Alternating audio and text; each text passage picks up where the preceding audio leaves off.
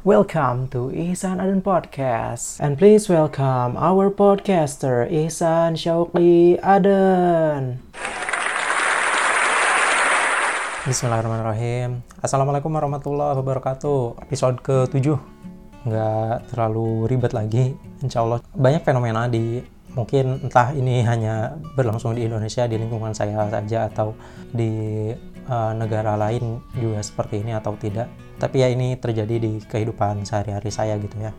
Daily lah, daily saya melihatnya uh, gemes juga sih. Mungkin teman-teman juga akan gemes. Tadi pagi aja gitu ya. Tadi pagi kita uh, jadwalin uh, saya cuma partisipan sih ya saya cuma partisipan di jadwalnya di jadwal acaranya itu jam 8.30 udah mulai tapi yang ngaret sampai jam 10 gitu ya. Agak gemes gemes-gemes nyebelin. Ya enggak lah. Insya Allah ada pembelajaran di sana. Ya kita istilahnya ngepel dulu. Ngepel itu maksudnya harus ada evaluasi dari kejadian yang tidak sesuai dengan rencana. Mungkin tentang disiplin ini ya, terutama tentang disiplin waktu, kita bisa contoh ya saat ini sebenarnya saat ini kita bisa mencontoh salah satu negara mungkin teman-teman udah tahu negara Jepang yang mereka kalau terlalu cepat kereta aja ya kereta mereka terlalu cepat mereka minta maaf. Kereta mereka lambat telat mereka minta maaf juga gitu. Jadi harus on time banget di Jepang itu. Saya hmm, apa ya saya akhirnya penasaran juga gitu apakah benar di Jepang itu uh, sedisiplin itu apakah Jepang itu sangat ketat dalam hal waktu?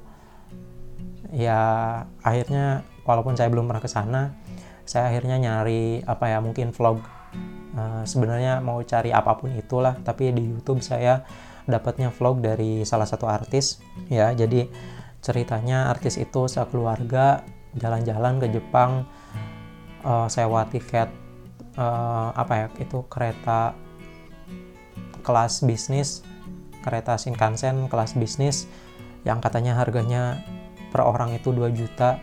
Tapi mereka ya sekeluarga itu ketinggalan kereta itu.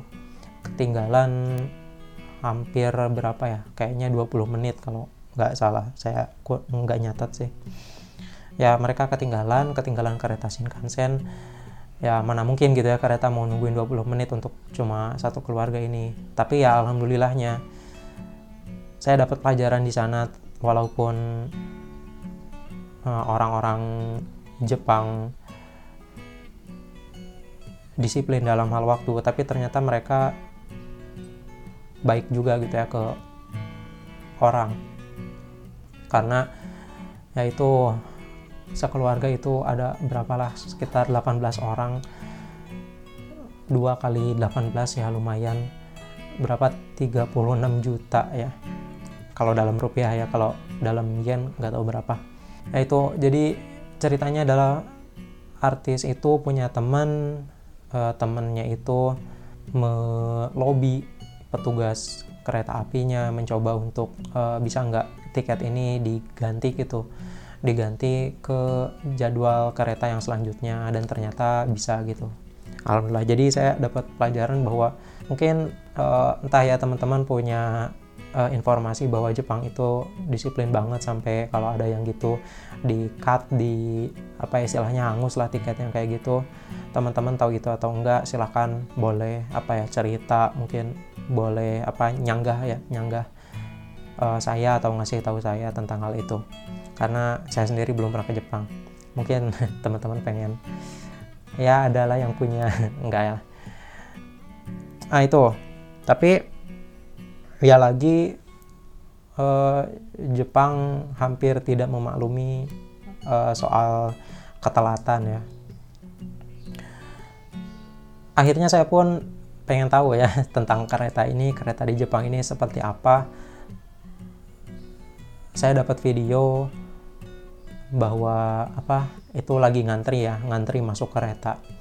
Jadi prosesnya itu ada dua banjar ya, dua banjar atau dua jajar nggak tahu lah. Pokoknya dua banjar itu rapih ya yang mau masuk itu ngantri dulu rapih. Setelah itu uh, kereta datang keretanya berhenti pintunya kebuka dan yang dua banjar ini melebarkan gitu. Melebarkan untuk uh, maksudnya adalah memberi jalan pada yang uh, keluar keluar dari kereta. Udah keluar semuanya yang dari kereta itu. Barulah yang dua baris ini uh, rapat lagi gitu ya rapat lagi baru mereka masuk. Dan itu saya hitung secuma 50 detik ya yang artinya untuk satu gerbong lah. Entah ya itu satu gerbong ada dua pintu atau satu pintu. Tapi yang pasti itu satu pintu itu dua banjar keluar masuk tuh hanya 50 detik. Cepat banget menurut saya. Ya yang mana uh, entahlah saya di Indonesia pun nggak naik kereta. Tapi itu bagi saya relatif cepat ya. Relatif cepat daripada ya mungkin kendaraan umum di Indonesia itu pembelajaran kedua itu ya saya melihat uh, video tentang antrian kereta api di Jepang. Mereka disiplin banget dalam hal waktu dalam hal ngantri.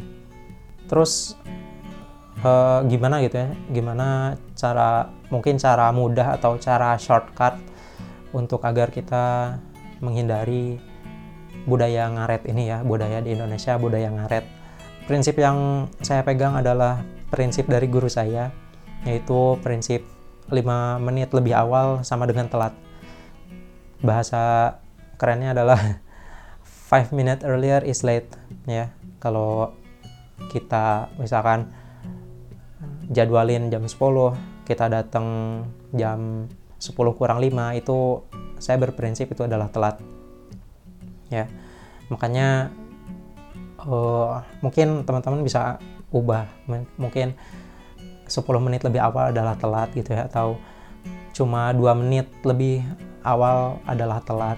Terserah sih itu bebas menurut teman-teman. Tapi ya alhamdulillah prinsip ini saya pakai dan mungkin dalam satu bulan ya dalam satu bulan saya bisa menghitung tingkat keterlambatan saya itu masih bisa dihitung jari. Ya bukan sombong tapi uh, kita sama-sama belajar lah menurut guru saya sebuah negara dikatakan uh, meningkat kualitasnya adalah dari hasil produktifnya.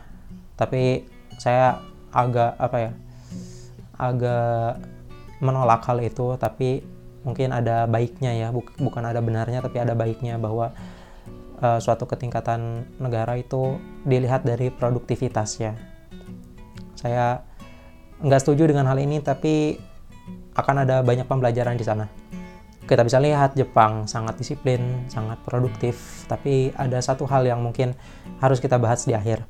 Mungkin teman-teman pernah melihat ya atau ya nonton lah nonton di YouTube salah satu ustadz di Indonesia yang sudah masyhur yang sudah terkenal punya cerita dari temennya bahwa temennya ini ketemu sama orang Jepang yang yang sering kita dengar mereka itu sangat disiplin mereka sangat produktif tapi ada satu hal ya yang mungkin menjangkiti orang-orang Jepang yaitu orang-orang Jepang itu e, merasa tidak adanya ketenangan, tidak adanya ketenangan dalam diri mereka. Uh, akhirnya orang ini apa mengajak salah satu orang yang uh, waktu itu pengen bunuh diri ya, mengajak uh, dia ke masjid tapi cuma di luar nggak masuk ke area sholat masjidnya gitu ya cuma mungkin di teras atau di mana. Dia dengerin sholat dia dengerin ceramah di situ dengerin yang baca Al-Quran. Dia tertidur dia tertidur terus uh, orang ini akhirnya terbangun gitu kan. Terbangun nanyain ke orang yang ngajak ini tolong kasih tahu saya kenapa ini bisa terjadi? gitu ya. Sa uh, alangkah tenangnya di sini. Apa ini? gitu ya maksudnya. Ya orang ini uh, menjelaskan bahwa ini adalah masjid uh, tempat orang-orang Islam ya berkegiatan gitu ya mau itu ngaji mau itu uh, sholat mau itu apa pun itu kegiatan di masjid membuat tenang jadi ya akhirnya singkat cerita orang ini yang tidak mendapatkan ketenangan dalam kehidupannya, tenang karena Islam dan akhirnya dia masuk Islam gitulah ya intinya. Kita bisa melihat bahwa ya Islam ini adalah solusi. Ya. Islam ini adalah solusi bagi siapa pun yang mungkin uh, sekarang merasa gelisah, sekarang lagi merasa kayak nggak punya tujuan hidup. Islam ini adalah solusi buat siapa pun ya. Buat yang ngaret, Islam ini solusi buat yang riweh gitu ya hari-harinya riwahnya itu riwah tepuguh gitu ya riwah nggak nggak jelas ya itulah Islam maksud saya di sini adalah apa ada orang yang mungkin kita bisa melihat kalau saja ada dua kasus ya dua kasus orang misalkan saya orang Islam ya maksudnya saya orang orang yang beragama Islam yang disebut Muslim dan ada orang non Muslim gitu ya. Misalkan saya on time ya atau ah, kita sebut aja disiplin ya. Saya disiplin dan orang yang non muslim ini juga disiplin. Tapi akan ada perbedaan di antara yang muslim dan non muslim yaitu mungkin non uh, mungkin yang mungkin ya mungkin yang non muslim ini mereka disiplin karena mereka mengejar kerjaan atau mungkin mereka mengejar image ya nggak tahu kita. Mungkin mereka mengejar jabatan ya mungkin kita nggak tahu. Tapi ada satu hal yang harus dimiliki oleh muslim dan tidak akan pernah dimiliki oleh orang-orang lain ya orang-orang yang tidak beragama Islam yaitu adalah muslim itu harus berpikir bahwa kita on time kita disiplin kita nggak ngaret ya. Itu adalah kita ingin mencari ridho Allah Subhanahu wa taala. Dan kita ingin menunjukkan kepada siapa pun itu bahwa muslim is good. Muslim itu baik muslim itu nggak ada ngaret-ngaretnya muslim itu harus jadi contoh ya bagi orang-orang yang melihatnya. Jangan sampai ada istilah gini jangan sampai ada kalimat begini uh, bahasa Sunda ya ongkoh muslim tapi kelakuan gitu misalkan ongkoh muslim tapi kelakuannya ngaret ongkoh muslim tapi uh, apa ya pokoknya gelar-gelar yang nggak baik deh ya sehingga mencerminkan Islam ini uh, buruk gitu di mata orang lain. Ya, tapi tentunya Islam tidak akan pernah buruk. Islam adalah sempurna. Yang salah adalah kitanya muslim yang terkadang lalai gitu ya. Lalai mengemban amanah, mengemban agama ini. Ya itu saja dari saya. Kita produktif untuk mencari ridho Allah, kita mungkin berbisnis ya, kita berbisnis untuk mencari ridho Allah, kita bekerja untuk mencari ridho Allah, bukan mencari muka di depan atasan, kita apa pun itu yang baik-baik adalah tujuannya mencari ridho Allah Subhanahu wa taala.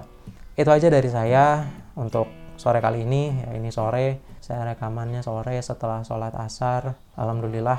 Oke gitu aja dari saya untuk hari ini. Uh, untuk yang mau tanya-tanya, diskusi apa pun itu boleh ke email saya di ihsan@ihsanadn.com itu alamat email silahkan saya doakan teman-teman hari-harinya setiap saatnya lebih produktif karena Allah, lebih taat ya, lebih taat karena Allah, lebih diridhoi oleh Allah Subhanahu wa taala. Apa pun itu, mau itu teman-teman kuliah ya, teman-teman ngerjain tugas, teman-teman kerja apa pun itu, semuanya bertujuan untuk mencari ridho Allah Subhanahu wa taala. Karena siapa pun kita, ya apa pun kita, di tingkat mana pun kita kita harus tetap uh, punya tujuan dapat ridho Allah Subhanahu wa taala. Terima kasih akhirul kalam. Uh, biasa di akhir podcast kita istighfar tiga kali dan doa kifaratul majlis. Astagfirullahalazim, astagfirullahalazim, astagfirullahalazim. Subhanakallahumma wa bihamdik asyhadu an la ilaha illa anta astaghfiruka wa atubu ilaik. Assalamualaikum warahmatullahi wabarakatuh.